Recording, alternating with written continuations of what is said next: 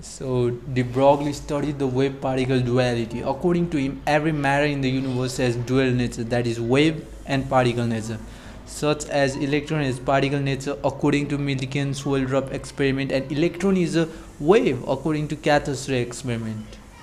In the same way, light is a wave according to the interference, diffraction and polarization. Photoelectric effect confirms that light is a particle. From de Broglie hypothesis, it is concluded that the wavelength of matter wave is inversely proportional to the momentum of particle. That is, lambda is um, inversely proportional to 1 by momentum p. That's mv. So you can write lambda is equal to h by p. That's lambda is equal to Planck's constant by momentum. Right? And value of Planck's constant is 6.67 into 10 power minus 34 joule second.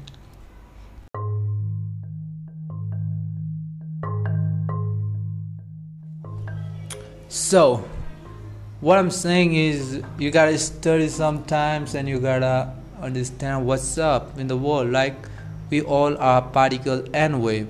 Believe me or not our body is particle and wave but the wave is too small we cannot be studying it or it's negligible. But when we break things into very small form like of the atom smaller than that electron the wave of electron is not that small so it cannot be neglected and we study that. And in quantum physics we study about the things which are minute and tiny. That's what's up. And i'm just sharing things man. You can skip this why not? See allah yo peace